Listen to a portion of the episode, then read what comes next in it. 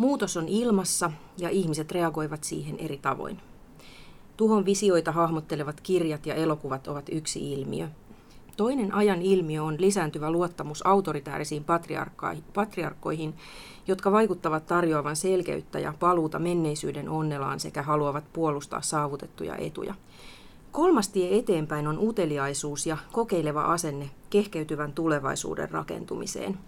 Tällä tiellä etsitään sektorirajat ylittäviä ratkaisuja sekä uudenlaisia tapoja ymmärtää käsillä olevat ongelmat ja ajatella tulevaisuutta. Tämä tie on myös etäisyyden ottamista 1900-luvun ismeihin ja kahtiajakoihin, liberaalit, konservatiivit tai vasemmisto-oikeisto, ja kiinnostusta täysin uudenlaisten kategorioiden luomiseen.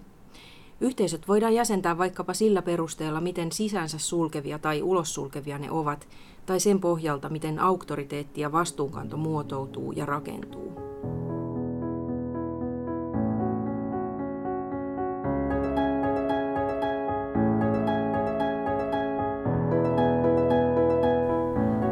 Miten kirkon valta-asetelmat näyttäytyvät ihmisten välisessä kanssakäymisessä? Tulevatko kaikki tasavertaisina kuulluksi päätöksenteossa tai edes arkisissa kokouksissa? Kuinka tunnistaa ja taklata herruustekniikoita? Ja kuinka ylläpitää toivoa tasa-arvoisesta kirkosta?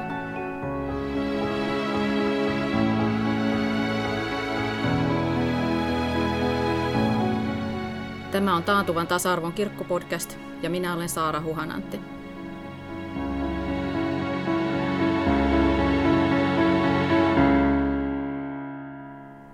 Tänään keskustelemme herruustekniikoista, niiden taklaamisesta, mutta ennen kaikkea tulevaisuudesta ja toivosta ja tietenkin tasa-arvoisemmasta kirkosta. Keskustelemassa kanssani on pappi, opettaja ja järjestöjohtaja Minna Mannert sekä projektipäällikkö, teologi ja Helsingin yhteisen kirkkovaltuuston puheenjohtaja Hanna Mitiku. Tervetuloa. Kiitos. Kiitos.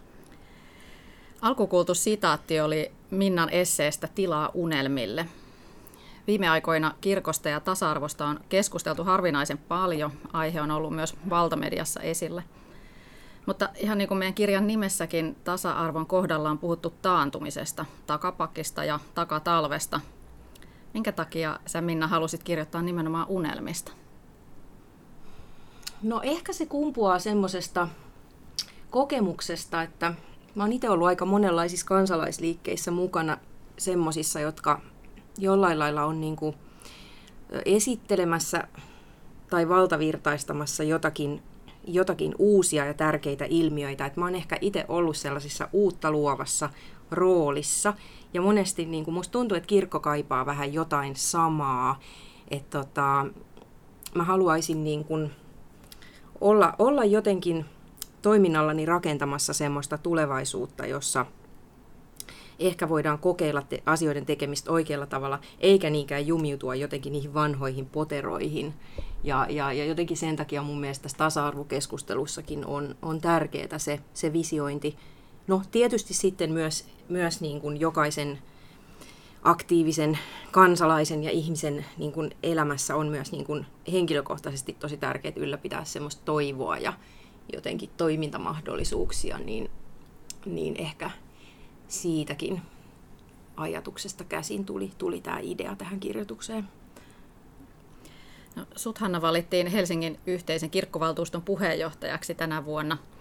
Kirkkovaltuuston ja Haagan seurakuntaneuvoston jäsenenä sä oot ollut jo pitkään, kahdeksan vuotta, ja yhteisen kirkkoneuvoston jäsenenä kuusi vuotta. Sitten oot lisäksi kirkolliskokouksen varajäsenenä ja aktiivisesti mukana politiikassa. Millaisena tasa-arvo tai sen puute on näyttäytynyt sulle sun oman työn tai näiden tehtävien kautta? No se on oikeastaan aika mielenkiintoista. Mä aina sanoin, että mä oon jotenkin vähän niin kuin myöhäisherännyt ne tasa-arvoasioihin tai, tai mulle se ei ole ehkä näyttäytynyt kauhean isona ongelmana. Ehkä ne, osittain sen takia, että, että millaisen kasvatuksen itse on saanut kotoa ja muualta. Ja ehkä niin kuin sen kunnallispolitiikan ja muun kautta, niin, niin se ei vielä siellä näyttäytynyt kauhean isona kysymyksenä. Toki tämmöisissä henkilövalinnoissa ja muissa ne kysymykset jollain tavalla tuli esiin. Mutta sitten oikeastaan ensimmäisen neljän vuoden jälkeen mä lähdin aika samaan aikaan niin kaikkeen politiikkaan mukaan, niin mulla ei ole mitään niin kuin, poliittista nuorisoliiketaustaa tai, tai muuta, niin niin kun mietin ensimmäisen neljän vuoden jälkeen, niin, niin ajattelin sitä, että on aika yllättävää, että, että mitä mä oon oppinut politiikassa on se, että, että kirkossa on valtava määrä tasa-arvo-ongelmia ja, ja niin kuin niitä tilanteita, joissa sen niin kuin kohta sen, että sun suhtaudutaan hyvin eri tavalla naisena kuin miehenä esimerkiksi, niin niitä tuli kyllä sen niin kuin kirkollispolitiikan ää, kiemuroissa huomattavasti enemmän ja ihan semmoista niin kuin vaientamista tai semmoista lokeroon laittamista enemmän, enemmän kuin sitten kunnallispolitiikan puolella, jossa ehkä sitten ollaan jotenkin pidemmällä sen asian miettimisessä. Ei tietenkään mitenkään ongelmattomia sielläkään, mutta... Hmm, Tuleeko sinulle mieleen joku esimerkki tilanne? Haluatko jakaa sitä, tai onko se jotenkin semmoinen siellä ta- taustalla kulkeva, erittelemätön? No on siitä ihan konkreettisia tilanteitakin, mutta ehkä se paljon näkyy semmoisissa asenteissa ja ihan siinä niin kuin toimintatavoissa, että millaisia puheenvuoroja vaikka naiset käyttää kirkkovaltuustossa tai kirkkoneuvostossa, millainen rooli hmm. siellä on, mutta kyllä myös sellaisissa, että ehkä semmoinen herättävin tilanne itselle oli, se oli joku tämmöinen rovastikunnallinen tapaaminen, missä oli kirkkoherrat paikalla ja keskusteltiin yhtymän taloudesta. Ja, ja puheenjohtajana toiminut kirkkoherra antoi mulle puheenvuoron saatesanoilla, että et okei, saat puheenvuoron, jos sulla on jotain asiallista sanottavaa tästä. Ja, ja ottaen huomioon, että itse olin ehkä ollut kaikista eniten siitä porukasta, ää, mukana kaikissa talousvalmisteluissa ja, ja muutenkin niin kuin, kyllä osaan ja, ja tunnen ne kuviot, niin, niin se oli hyvin hämmentävä hetki. Te jäi ehkä vähän suu auki ihmettelemään, että, että olipas siinä saatesanat. No aivan varmasti. No, silloin kun puhutaan tämmöisestä käyttäytymismalleista, joilla jollain lailla tätä valtaa osoitetaan, niin kuin sä sanoit hyvin, halutaan jotenkin lokeroida tai nä- näyttää toiselle paikkaa, niin silloin on ihan oma termikin, puhutaan herruustekniikoista. Käsittääkseni tämmöisen norjalaisen sosiaalipsykologi Berit Oosin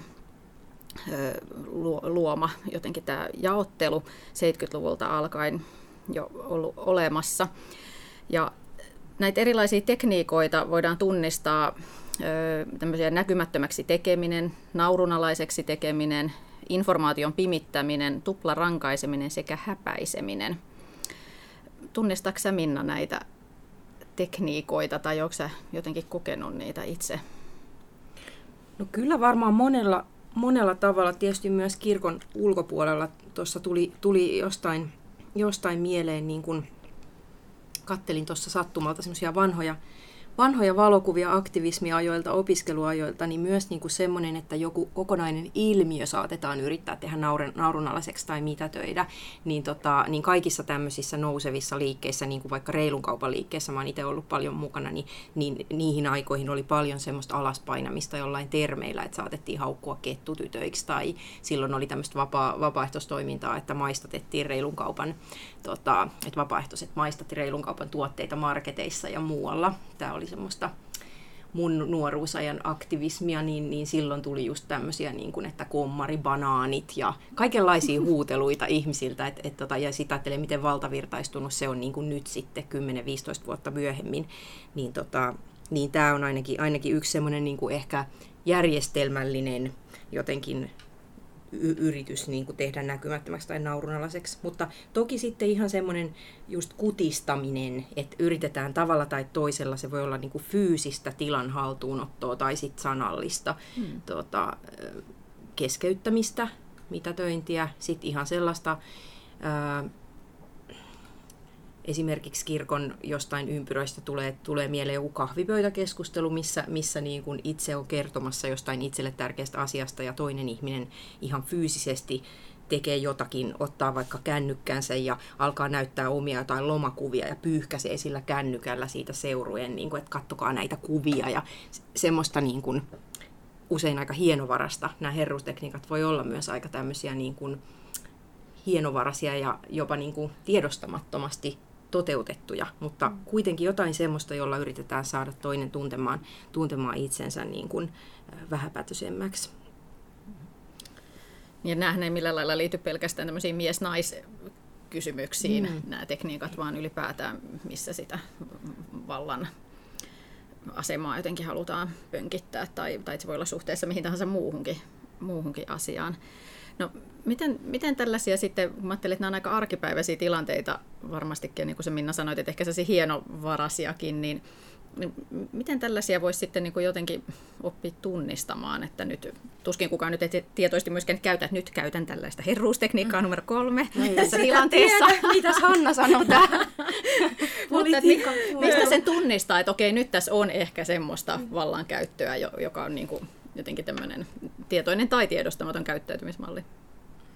No sitä pitää varmaan harjoitella myös, että et, et useinhan nämä on tämmöisiä, mitkä tajuaa sitten jälkikäteen ja, ja se, siinä niin kuin varmaan semmoinen reflektointi, että on jotain omia, omia myös semmoisia turvallisia ympyröitä ja tiloja, joissa voi vaikka jälkikäteen sit puhua, että mistä tässä oli kysymys, että vaikka niin kuin mm. nyt se, se kun, kun tota, sulle sanottiin, että jotain asiallista sanottavaa, niin Joo, ja aika usein se on ehkä niin kuin helpompi tunnistaa siitä rinnalta, kun se ei, ei kohdistu suhun mm. ittees mm. ja niin kuin myös puuttua, koska just noihin vallankäyttömenetelmiin, mitä tuossa luettelit, niin niihin kaikkiin liittyy aika vahvasti se nimenomaan semmoinen alaspainamisen ja nolaamisen mm. Ää, kulttuuri tai tapa, jossa sitten nimenomaan sille, johon se kohdistuu, niin ehkä nimenomaan tulee se semmoinen häpeen tunne tai semmoinen, että voi ei, sanoinpa mä tyhmästi tai mm. olipa mulla tosi tylsä juttu, jolloin mm. siihen on niin kuin siinä tilanteessa tosi vaikea monesti reagoida, koska se nimenomaan on tarkoitus vaientaa tuommoisilla mm. kommenteilla. Mm. Ja silloin se on minusta olennaista, että siinä vieressä joku sanoo tuossakin tilanteessa, jonka kuvasin, niin siinä oli sitten toinen kirkkoherra, sattumalta myös naiskirkkoherra, joka oli niin kuin hereillä siinä tilanteessa, joka niin kuin saman tien totesi siihen, että no Hannahan ei ole käyttänyt mitään muita kuin fiksuja puheenvuoroja täällä mm. siihen niin kuin alustukseksi. Toki niin kuin itsekin jo siinä tilanteessa se jotenkin todisti, mutta oli, tai to, ymmärsin, että okei, tämä todella omituinen kommentti, mutta niin kuin, se, että siihen äkkiä reagoi, kun on lähinnä häkeltynyt, että jahas, että mm. mm. olipas se hölmöä. Mm. niin ja ehkä laajemmaskin mittakaavassa jotenkin, että, tos, että semmoinen liittolaisuus, että joku, joku toinen, niin kuin, joka ei ole ihan siinä osapuolena, niin voi, voi, voi puuttua. Mutta mulle tuli mieleen myös, myös niin kuin se syyllistäminen ja onko vähän semmoista itse syyllistymistä myös, että, että niin kuin joskus, no en mä tiedä onko se stereotyyppistä sanoa, että se on naisille tyypillistä, mutta, mutta jos nyt ajatellaan jotain julkisia tilanteita, kokouksia tai työelämästilanteita, niin, niin kyllähän niin kuin monesta meistä niin kuin kuoriutuu myös semmoinen, että itse alkaa sensuroimaan itseään tai kontrolloimaan itseään ja on jo valmiiksi vähän epävarmalla mielellä vaikka esittämässä jotain keskeneräistä ajatusta. Esimerkiksi, että on semmoinen ajatus, että mulla pitäisi olla täydellisesti hiotut argumentit ja sitten vaan, että on vähän niin kuin jo jos on jo valmiiksi vähän epävarmalla mielellä, niin sit, sitten vielä niin kuin tavallaan, että sit nappaa myös hirveän helposti itseensä sen syyllisyyden, jos toinen sitten on vaikka eri mieltä ja sen takia yrittää pienentää ja, ja sanoa jotakin tai tehdä naurunalaiseksi, niin, niin myös niin kuin se, että et, et uskaltaako, että tavallaan uskaltaako myös itse sitten taistella sitä vastaan, että et hei, että hetkinen, mulla on ihan oikeasti pointtia ja on, on myös niin kuin ok, jos omat pointit on joskus vähän huonoja. Mm.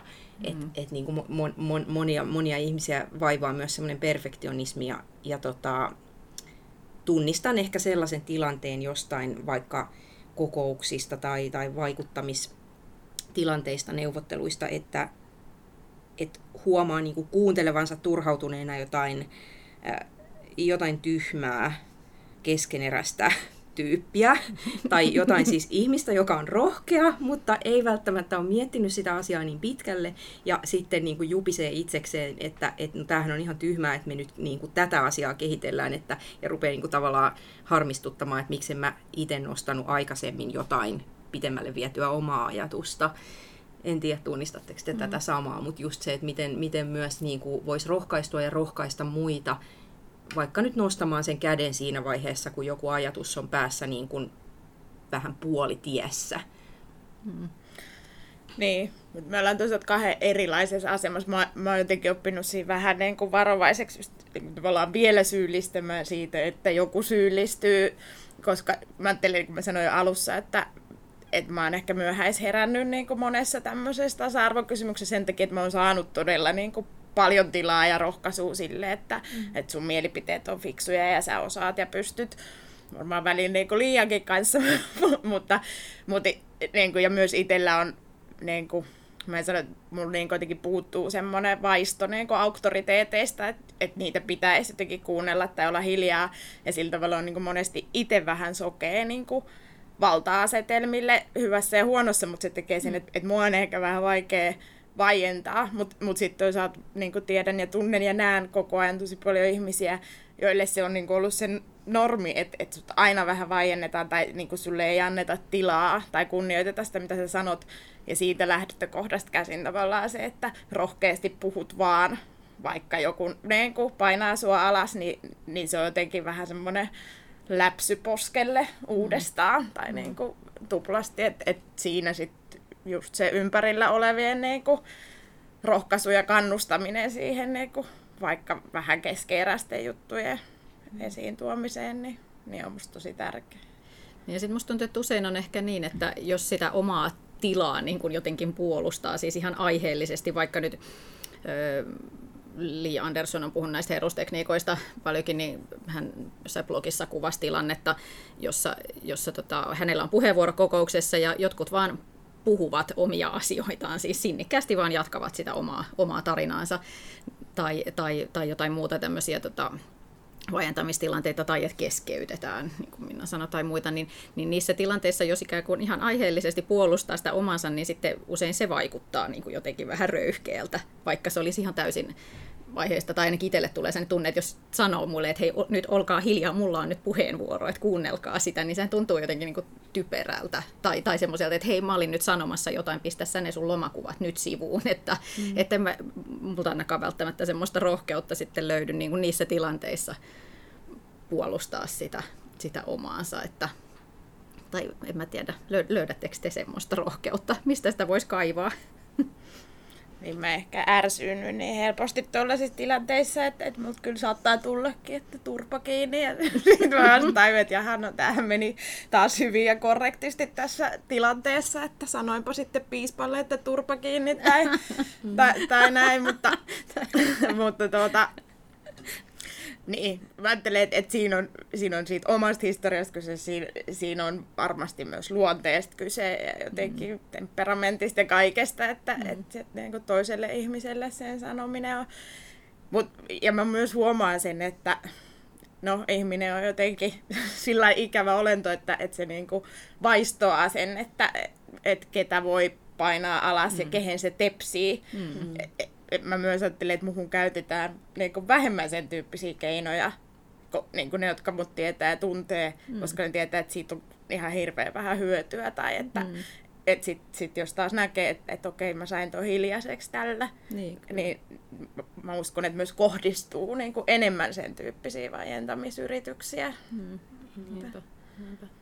Mutta mäkin kyllä niin kuin, tavallaan voi luonnehtia itseäni tuollaiseksi myöhän, myöhäisherännäiseksi tässä asiassa, että et, niin kuin, mä oon alkanut vasta ehkä kolmekymppisenä jotenkin havainnoimaan ylipäätään jotain sosiaalisia tilanteita, julkisia tilanteita niin kuin tämmöisestä näkökulmasta, mitä voisi kutsua näiksi herruustekniikoiksi, että, että mulla on jotenkin kanssa niin kuin ollut semmoinen olo, että mä en ole niin kuin, mä oon kyllä kuullut näistä asioista, mutta mä en ole tavallaan tajunnut, että mistä, mistä on kysymys. Mutta sitten sitten ehkä, sit kun sitä rupeaa ajattelemaan, niin sitten esimerkiksi menetelmissä, vaikka koulutuksissa, kun mä teen itse paljon koulutuksia ja tietysti joskus osallistun koulutuksiin myös ja on ollut kirkon koulutuksissa pappina niin kuin täydennyskouluttautumassa, niin kiinnittää huomiota sellaiseen, että niin kuin, minuuttimäärissä, kenen ääni kuuluu ja miten ne menetelmävalinnat vaikuttaa niin kuin siihen. Että jos on vaikka tämmöinen koulutustilanne tai kokoustilanne, jossa joku esittää jonkun puheenvuoron tai esitelmän ja sen jälkeen sitten saa viitata ja kommentoida, niin, tota, niin mä oon alkanut kiinnittää huomiota siihen, että useimmiten niin kuin miesten on helpompi ottaa se tilahaltuun ja sitten kuullaan miesten puheenvuoroja ja naisten puheenvuoroja kuullaan niin kuin sillain ehkä 15 prosenttia niistä puheenvuoroista. Ja, ja, mm. tota niin, ja mä oon sitten niin kuin tehnyt niin, että, että mä oon saattanut mennä sanomaan jonkun tilanteen vetäjille tai niille vastuuhenkilöille jälkikäteen sillä että mahdollisimman niin kuin rakentavasti, mutta silleen, että huomasitteko te, että tämä oli tämmöinen metodi, että tässä niin kuin kaikki ei pääse ääneen, että oletteko tullut ajatelleeksi, että voisi tehdä jotain toiminnallisia, osallistavia, jotain muita juttuja, koska niin kuin tämmöisillä jos ollaan jossain koulutustilanteessa vaikka, niin se on semmoinen kuitenkin ympäristö, joka voidaan yhdessä rakentaa tosi monelle eri tavalla, että on myös mahdollista tehdä, tehdä asioita niin, että kaikki, kaikkien pitää jotenkin osallistua siihen yhteisen tiedon, tiedon tuottamiseen. Ja sitten just jossain järjestöissä, missä on itse ollut töissä, niin on tämmöisiä oikeasti vaikka kellokierroksia, että käydään jostain asiasta ja jokainen puhuu kolme minuuttia. Hmm. Ja se on ihan mielenkiintoinen kokemus, että mikä se sitten jotenkin on se mitä saadaan ulos silloin, kun niin kuin käytetään jotain tämmöistä niin kuin ihan tämmöisenä vaikka menetelmäkokeiluna vaan. Mutta nämä on tietty niin kuin tämmöiselle koulutusalalla toimivalle ihmiselle, niin nämä on semmoisia, että nämä ihmiset, joiden kanssa työskennellään ja ne tilanteet on semmoisia, missä niin kuin voi myös sopia asioista ja, ja siitä tekemisen tavasta, mutta tietysti sitten niin kuin esimerkiksi politiikassa niin se on niin kuin ihan toisenlaista, että mulla ei taas ole siitä, siitä niin paljon kokemusta. Tunnistaako se Hanna puheenjohtajan roolissa tämmöistä, tämmöistä tota, mitä Minna kuvasi? tunnistan kyllä just mietin sitä, että, että se on kyllä niin tosi mielenkiintoinen. En tiedä kuinka paljon sitä on niin tutkittu, että, että millä tavalla puheenjohtaja voi vaikuttaa. Mä oon ollut siis myös aikaisemmin seurakuntaneuvoston puheenjohtaja ja sitten Helsingin vasemmistoliiton puheenjohtaja kaksi vuotta, että on niin vähän erilaisista mm paikoista ja, ja rooleista ja tietysti myös sillä tavalla, että joku muu johtaa puhetta. Öö, yksi mielenkiintoinen piirre on, on se, että miten puheenjohtaja itse käyttää sitä omaa valtaansa, koska aika moni puheenjohtaja myös kommentoi niitä puheenvuoroja, joita, joita käytetään ja millä tavalla puuttuu niihin, että jos on yli pitkä puheenvuoro, niin, niin puututaanko erityisesti naisten puheenvuoroihin ja, ja sitten niin kyllä aika paljon sellaisia suoria, että, että kun joku on käyttänyt puheenvuoron, niin sieltä tulee joko vahvistus, että erinomainen pointti, tai silleen, että no toi nyt oli vähän turhaa, tai no eihän tossa nyt ollut mitään niin kuin järkeä, että, että sillä voi niin kuin vaikuttaa ihan todella paljon myös tietysti sillä, niin kuin, millaisen jotenkin ilmapiirin ja ympäristön luo sille, sille keskustelulle. Mm. Mutta, mutta se on haastava paikka sitten toisaalta, koska sitten siinä niin kuin, toisaalta niillä puhujilla on aika iso vapaus, kun he ovat niin luottamustehtävissä, niin, niin käyttää sitä omaa ääntään, mutta et, et myös, että millä tavalla voi ruotia edellisen puhujan tai toisen puhujan kommentteja ja millaiset kommentit on, on aiheellisia ja mikä taas ei. Mm. Mutta sekin jo pelkästään just, että tunnistaa näitä tilanteita, jotenkin sellaisia mekanismeja ja tunnistaa sen, että, että on, on jotain tämmöisiä vallankäytön ö, menetelmiä tai tekniikoita, niin sitten niihin ehkä, ehkä voi niin kuin jotenkin vaikuttaa. Mutta oli minusta aika hyvä, mitä sä Minna sanoit, että tuommoisella ihan niin kuin koulutusmenetelmillä mm. voi, voi niin kuin, omalla paikalla omissa töissään esimerkiksi vaikuttaa. Ja mä huomaan siis puheenjohtajana aika niin kuin monessa tilanteessa, sit, niin kuin, no on pyrkinyt myös luomaan helposti niin kuin lähestyttävän jotenkin ilmapiirin, mutta mutta sitten huomaa sitä, että aika moni käy kysymässä niin kuin etukäteen, että hei, että, että mä ajattelin puhua tällaisesta, ja olisiko tämä niin kuin hyvä kysymys kysyä vaikka valtuuston kokouksessa, joka on tietysti valtava kokoinen, kun siellä on se 91 luottamushenkilöä, ja silloin pyrin aina jotenkin vastaamaan niihin ja sanomaan, että hei, että ehdottomasti kannattaa ja tuossa on hyvät pointit ja, ja näin, että, että mm. kuin, no, mm. niitä rohkaisemisen tapoja siihen. Että. Mutta yksi, mikä hei täytyy sanoa, tuli tässä mieleen, niin on, on niin kun, että kun puhutaan herruustekniikoista ja äh, ehkä se sana tuo, tuo jotenkin vielä mieleen, että jotenkin, että nyt tälleen, että miehet syyllistyy tähän, tai no, tämä koko tämä syyllis, syyllistymis asia me oikeastaan käsiteltiin siinä jaksossa, missä oli Tuomas Nevallinna, ja ei mennä nyt siihen, että pitää, pitääkö, pitääkö syyllistyä siitä, että käyttää tämmöisiä, tai pitääkö osoittaa sormella, että kuka on syypää niin kuin tämmöisten tekniikoiden käyttämiseen, koska siinähän se vitsi on, että, että, että me kaikki käytetään näitä, haluttiin tai ei, että tavallaan se on ehkä niin kuin mulle se kristillinen ihmiskuva tuo myös niin kuin sen ajatuksen, että me voidaan tunnistaa se, että me, me syyllistytään semmoiseen niin ei-fiksuun vallankäyttöön itsekin ja me ollaan välillä sen kohteena ja, ja näin, mutta silti me voidaan niin kuin pyrkiä toimimaan, toimimaan fiksusti ja, sillä tavalla, että, että rakennetaan tasa-arvoa. Että tota, et ihan varmasti niin kun itsekin olen keskeyttänyt ja mitä töinyt ja kaikkea muuta sellaista. Mm. Että tota, se on vaan Ja ehkä se on, se on tärkeää tiedostaa, että se nimenomaan liittyy niin kuin valtaan ja, ja vallan mm. asetelmiin, että, että se, jolla on vähemmän valtaa, niin se ei oikein voi käyttää niin kuin herruustekniikoita mm. sellaisen, jolla, jolla on enemmän mm. sitä valtaa. Ja, mutta sitten niin yhtä aikaa muistaa se, että kyllä kirkossa se näkee, että, että ylimmillä niin kuin, paikoilla on aika paljon enemmän miehiä ja yleisesti yhteiskunnassakin on ollut, jolloin niin kuin sit näyttäytyy kyllä myös mies-naiskysymyksenä ja siihen, että, mm. että naisiin lähtökohtaisesti usein käytetään näitä tekniikoita paljon enemmän ja, ja myös niin kuin, no, kaikki se kasvatus ja muu, mikä meillä on, niin, niin, niin kuin altistaa myös sille no esimerkiksi sille häpeelle, mikä syntyy niiden niin kuin, mm. tekniikoiden käyttämisestä. Että, mm. Et sinänsä sitä ei voi niinku irrottaa, mutta, mutta tietenkin se tarkoittaa sitä, että meillä on erilaisia valtapositioita ja, ja naisilla on yhtä lailla niinku, mm. valtaa suhteessa johonkin. No miten näin ehkä no kun puhutaan kirkosta ja vallasta, niin, sit, niin kuin sanoit, siitä melkein väkisin tulee vähän tämän mies-naiskysymys, koska niillä valtapaikoilla on, on, on enemmän miehiä, mutta Miten, miten näissä nyt jotenkin ehkä vähän tämmöisissä jumiutuneissakin rakenteissa, niin se Minna kirjoitit paljon tuosta toivon näkökulmasta, niin miten sitä voi niin kuin pitää tässä nyt yllä? Miten voisi ajatella, että tästä päästäisiin nyt eteenpäin? No, mä oon itse yrittänyt niin kuin toimia tai olla perustamassa jotain sellaisia niin kuin uudenlaisia tiloja myös, missä voi vaikuttaa ja keskustella. Että esimerkiksi nyt vaikka tässä kirkkopo- kirkkopolitiikassa, niin, niin tota, mä oon ollut sellaisessa viinipuuliikkeessä, joka on ö, suht tuore. Ja, ja tota, no, joka tapauksessa, niin jos nyt pitäydytään vain näissä menetelmissä eikä niinkään niissä sisällöissä, niin mä oon siellä yrittänyt niin kuin puolustaa just tällaisia omasta mielestäni hyviä tapoja kokoustaa ja päättää ja, ja kokoontua, jossa niin kuin ehkä yritetään jotenkin toimia osallistavasti että vaikka, vaikka ne asiat olisi marginaalisia ja vaikka sillä liikkeellä olisi yksi kirkolliskokousedustaja tai yksi hiippakuntavaltuustoedustaja, niin, niin musta se on niin kuin, mulle se on semmoista mielekästä, että mä voin sanoa, että mä oon ainakin yrittänyt, yrittänyt niin kuin jotenkin olla rakentamassa semmoista yhteisöä, jossa on, on niin kuin hyvä olla ja jossa ajattelee, että muiden voisi olla hyvä, hyvä olla. Sä kirjoitat tuossa sun esseessä Greenpeacein maajohtaja Sini Harkista ja siitä, kuinka Greenpeace on uudistanut tapaansa puhua ihmisille katastrofien visioinnin sijasta toivon visioinnista. Mitä sä ajattelit, että tästä ajatuksesta voisi poimia kirkon toimintaa? Tai tähän tasa-arvokysymykseen vaikka? No varmaan just se, että esikuvia ja esimerkkejä ainakin on, on tärkeää nostaa esiin ja vaalia.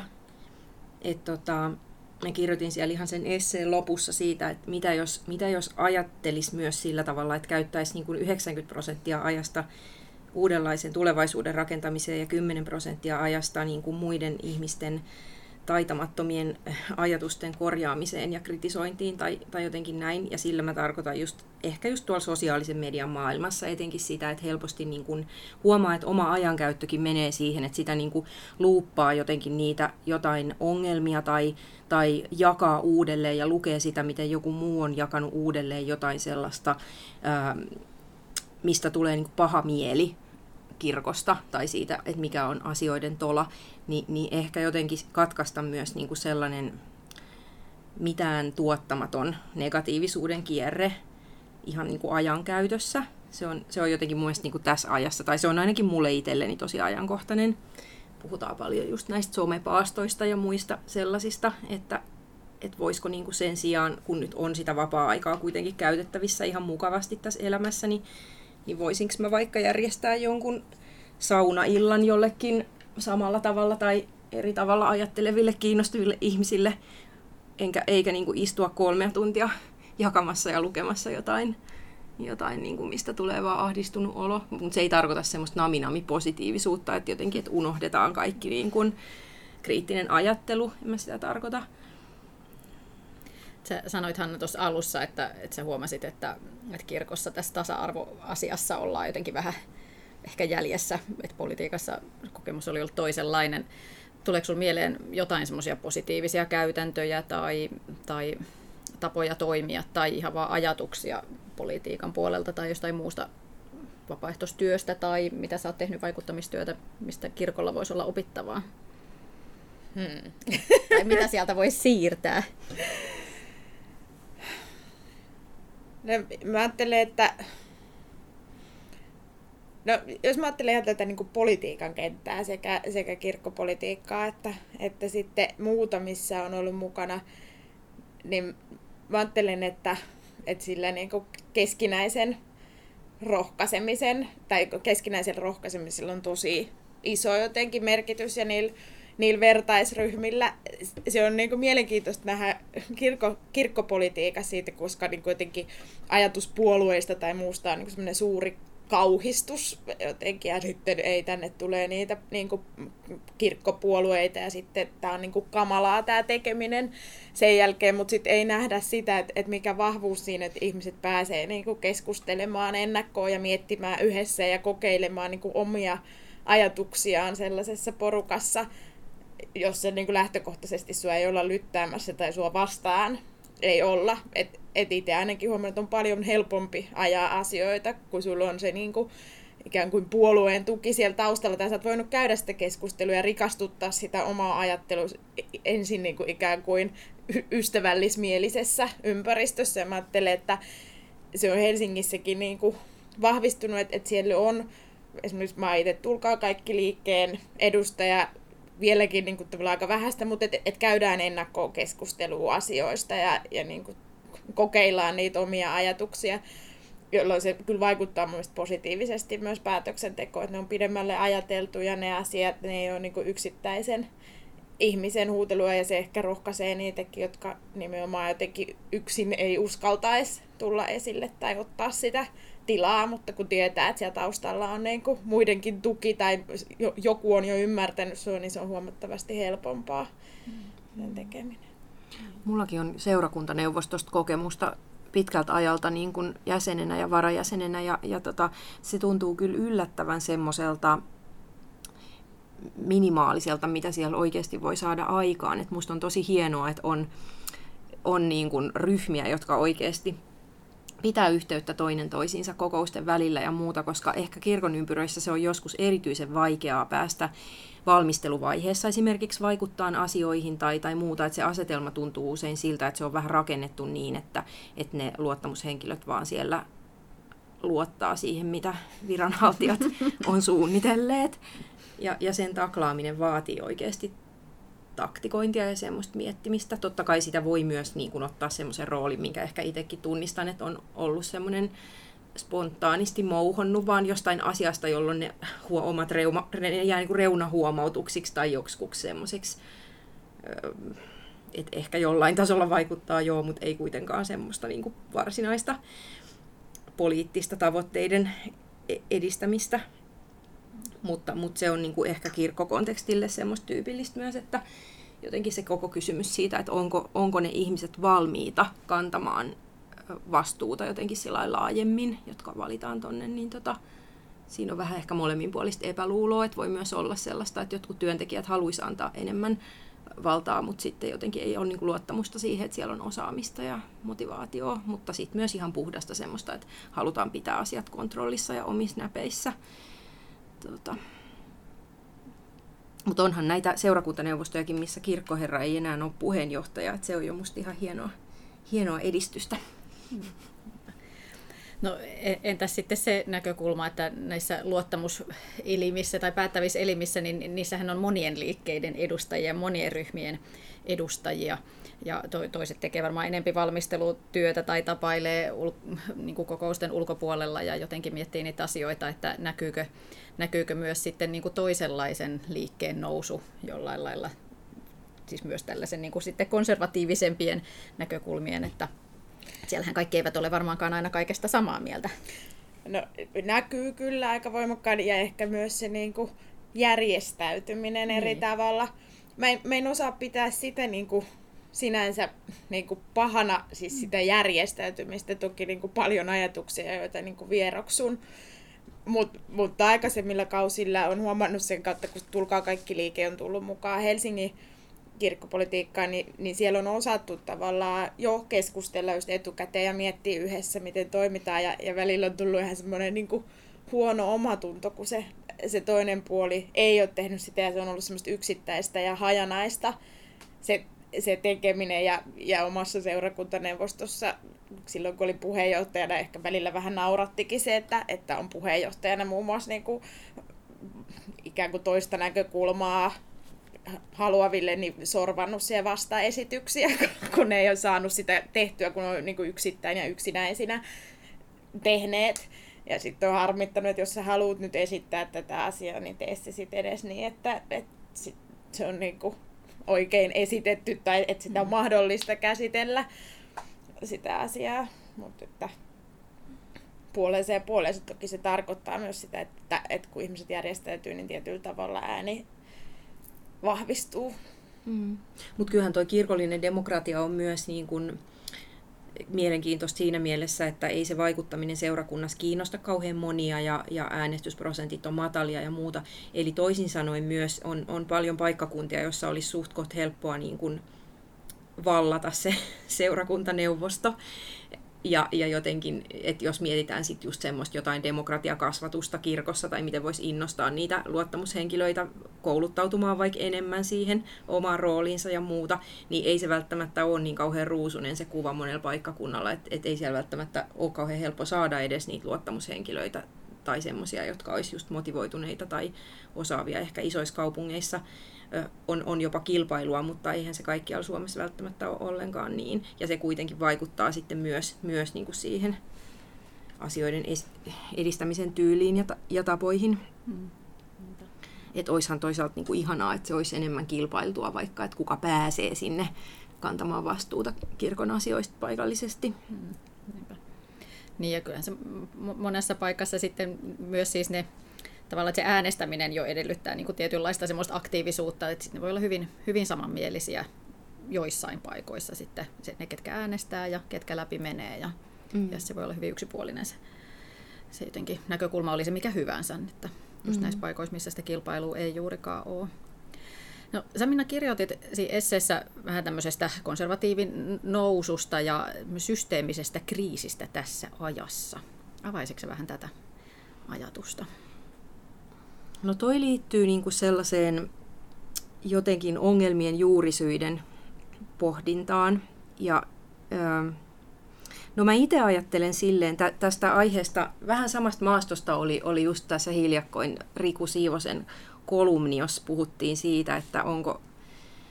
Öö, vitsi tämä menee nyt monimutkaiseksi, mutta onko, onko niin kuin länsimainen ihminen valmis sellaiseen tietynlaiseen vapauteen, mistä ehkä sosiaalipsykologit on jo 60-luvulta asti puhunut viime vuosisadalla, että et tavallaan niin kuin, mitä tämä on tämä niin kuin meidän elämän, elämän meno tässä niin kuin tosi yksilöllisessä ajassa ja jokaisen pitää kantaa vastuu itsestään ja, ja niin poispäin. Ja, ja sitten tavallaan niin kuin tällainen, kun nyt ihmetellään, että mistä johtuu tämmöinen uusi konservatismi tai erilainen tämmöinen uusi patriarkaalisuus ehkä, tai se näyttää sellaiselta, että, että onko, voiko kyse olla just semmoisesta yhteisön kaipuusta, että, että ihminen ei kuitenkaan ole jotenkin valmis siihen, että hän itse tekee vaikka moraalisia ratkaisuja ja on yhteiskunnallinen toimija, vaan että kuitenkin tarvitaan joku täti tai setä, joka kertoo, että, että miten, miten tulee toimia ja miten kannattaa elää. Ja, ja niin kuin, mä oon paljon pohtinut sitä ja opiskellutkin sitä erilaisissa tämmöisissä kansalaisjärjestö- ja aktivismikuvioissa, että, että, tota niin, että voisiko, mistä, tällainen, mistä kaikesta se voi johtua ja voisiko se liittyä myös jotenkin siihen sellaiseen pohjimmiltaan niin kuin siihen, jotenkin siihen talousjärjestelmään, missä me eletään ja niin kuin tähän planeetan, koko planeetan kattavaan niin kuin globaaliin systeemiin, jossa, jossa niin kuin kuitenkin nyt tällä hetkellä se uskonto tai se varsinainen niin kuin Jumala ja keskeinen arvo, niin se on kuitenkin se niin kuin jatkuva kasvu ja se voiton tavoittelu. Ja jollain tavalla niin kuin se on se iso kysymys, joka tässä pitäisi ratkaista, että, että mikä on semmoinen planetaarisia rajoja kunnioittava elämäntapa, jossa, jossa niin kuin asioita voidaan jakaa ja joka ehkä ei nyt sitten ole kapitalismi eikä kommunismi, vaan jotain niin kuin niissä muodoissa, missä viime vuosisadalla ne tunnettiin, vaan että jotain tämmöistä ihan uutta on niin kuin emergoitumassa tai syntymässä, niin, niin tota, en mä tiedä, tämä jotenkin vaan helpottaa mua itteeni jäsentää tätä asiaa, että lähtee, lähtee miettimään sitä niin kuin tältä kannalta, että mennään hyvin, hyvin niin kuin syvällekin jotenkin ihmiskuvaan ja, ja maailmankuvaan. Koska tota niin, ja, ja sitten tavallaan, että ne semmoiset niin kuin, niin kuin narrimainen populismi, niin kuin mä tuossa kirjoitin, niin, niin voidaan nähdä jonkunlaisena semmoisena lehtenä siinä puussa, jonka juurisyynä on kuitenkin jollain tavalla tämä tämmöinen edistysusko. En tiedä, menikö tämä nyt ihan niin kuin johonkin yläpilveen, mutta joo. No m- miten sieltä yläpilvestä katsottuna tämä näyttäytyy sun mielestä kirkossa? Pystyykö se johtamaan tästä niin kuin jotakin Joo. ilmiöitä tai ajatuksia, että miten nämä samat yhteiskunnalliset ilmiöt mm. näkyy kirkossa? Kyllä mä luulen, että siinä on just paljon rinnasteisuutta, että tavallaan nämä autoritäärinen johtamistyyli, patriarkat ja tämmöiset niin kuin turvalliset, jotain turvallisuuden tunnetta tarjoavat opettajat, jotka, jotka niin kuin hirveän rohkeasti myös käyttää niitä kirkon ydinsanoja ja oppeja, että ne jotenkin ne niin kuin tuo helpotusta ehkä just myös tähän tämmöiseen jotenkin muuttuvan maailman hämmennykseen ja ahdistukseen. Et, et meillähän on kirkossa niin kuin, aika paljon sellaisia konservatiiveja, jotka tosi rohkeasti käyttää just tätä niin kuin, ä, raamatullisuutta ja raamattua ja oppia ja uskoa ja kaikkia näitä kirkon aarteista kertovia termejä, niin, niin käyttää niin sen tavallaan oman raamatun tulkinnan ja oman kristinuskon tulkinnan edistämiseen ja se uppoo tosi moneen. Ja, ja siihen liittyy myös sellainen ehkä joskus sellainen ää, vähän ehkä mun mielestä kri- kritiikin niin kuin, ettei uskalleta esittää kritiikkiä tai ei, ha- ei haluta niin kuin esittää kritiikkiä, vaan mieluummin otetaan se uskon asia jonain semmoisena pakettina, jonka joku kertoo ja sitten mä uskon sen vaikka sitten kuitenkin siihen reformaation perinteeseen ja kaikkeen kuuluisi myös se kriittisyys ja se oma, jokaisen oma lupa tutkia sitä raamattua omalla äidinkielellä ja tietyllä tavalla antaa sen puhutella myös, myös niin kuin sellaisenaan. Tunnistatko Hanna tätä, mistä Minna kuvaa? Ja tunnistin, mä ajattelen, että moninaisuus ja moniäänisyys on ihan älyttömän hankala asia ja jotenkin muutos on, kyllä meistä varmaan jokainen lähtökohtaisesti vähän pelkää muutosta.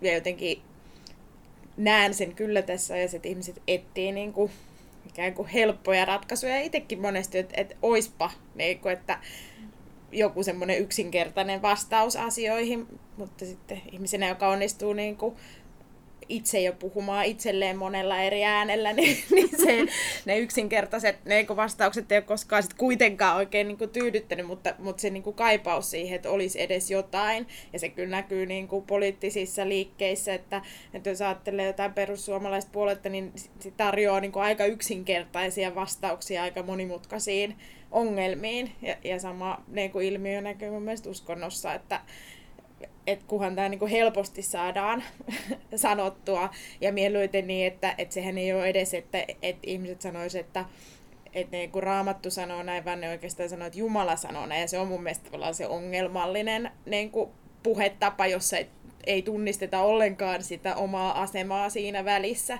ja sitä, että miten minä tässä käytän sitä, sitä omaa valtaa, niin vaan kun se on niin suoraan jo Jumalalta annettua ja Jumala sanoo näin, niin, niin se tekee myös sen dialogin niin kuin kirkon sisällä monesti aika haastavaksi, koska se, että niin kuin sun pitäisi tai sä haastat ihmistä, mutta se niin kuin ajatellaan, että, että nyt sä haastat Jumalan, ja sä asetut Jumalaa vastaan, kun sä sanot, että ei kun sä käytät valtaa tosi epäreilulla tavalla niin kuin mua kohtaan, vaikka niin kuin yhtä lailla minä ja luomana luen sitä samaa raamattua kuin sinä.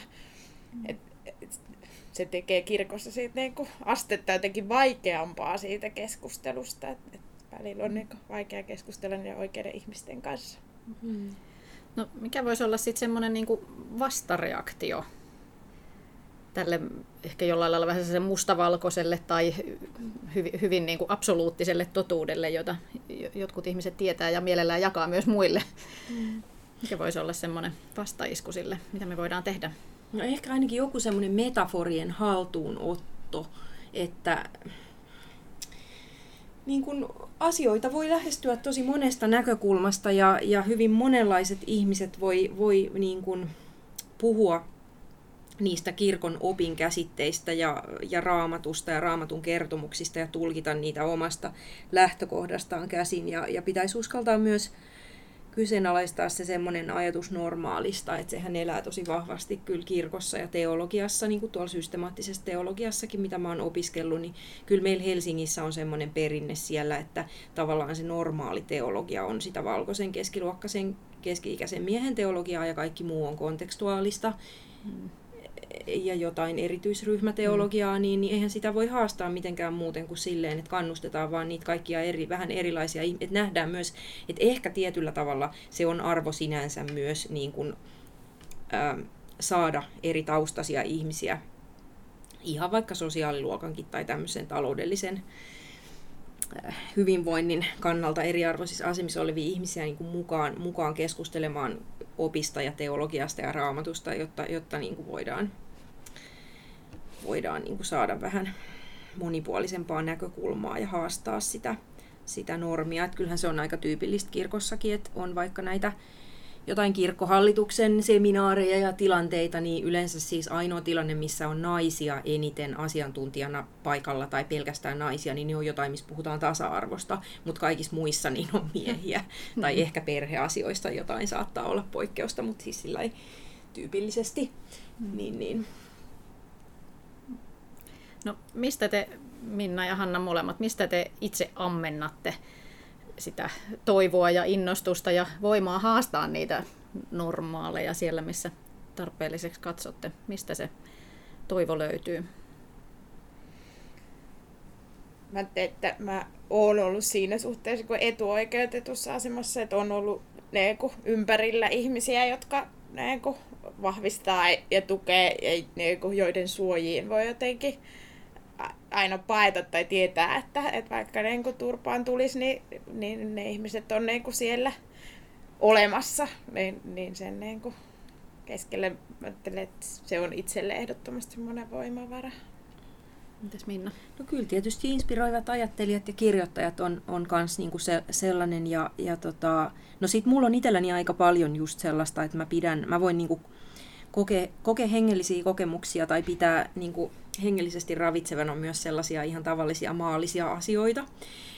Että mulla ei ole semmoista niin kuin ajatusta, että vaan jossain kirkollisissa ja uskonnollisissa piireissä on sitä pyhää. Et sitten jotenkin on ollut myös semmoisia tosi puhuttelevia kokemuksia jossain, niin kuin mä tuossa kirjoitin niistä jostain Tunisian rauhanmarsseista sun muista tilanteista, että jotenkin ajattelen silleen, että mä oon kristittynä niin kuin läsnä monenlaisissa tilanteissa ja verkostoissa ja niistä voi ammentaa jotain sellaista hyvää, että se hyvyys tässä maailmassa voi tulla myös läsnä olevaksi niin kuin tosi monella, monella tavalla, mutta, mutta tietysti, niin kuin, tietysti niin kuin myös säännöllinen osallistuminen siihen kirkon vuoden kiertoon ja siihen elämän kulkuun ja semmoiseen, mikä, mikä niin kuin Jumalan palveluselämässäkin tulee, niin, niin on se mulle tärkeää, vaikka mä aina siihen niin säännöllisesti osallistukaan, mutta sitä kuitenkin jotenkin jollain tavalla aina vähän niin kuin tiedostaa ja elää sitä, että mitä aikaa esimerkiksi mennään kirkon vuodessa. Et se, se myös, myös niin kuin ravitsee ja ruokkii ihan, ihan itsessään. Sulla oli Minna tässä sun esseessä yksi, tässä oli monta hyvää pointtia, mutta yksi aivan, aivan erityisen hyvä kohta, jonka myötä mä haluaisin kiittää teitä tästä kiinnostavasta keskustelusta ja näistä tota, toivon näkökulmista. Ja mä ajattelin pyytää, että jos sä voisit lukea tämän, tämän pätkän tästä sun esseestä tähän loppuun. Unelmoin sellaisesta kirkosta, jossa osataan tasa-arvoa edistävät käytännöt ja joka on valmis systeemin tasolla edistämään tasa-arvoista kulttuuria. Kirkon tulee olla monimuotoinen, erilaisia ihmisiä edustava yhteisö, joka tarjoaa mahdollisuuden olla aidosti yhteydessä toisiin ihmisiin ja pyhään.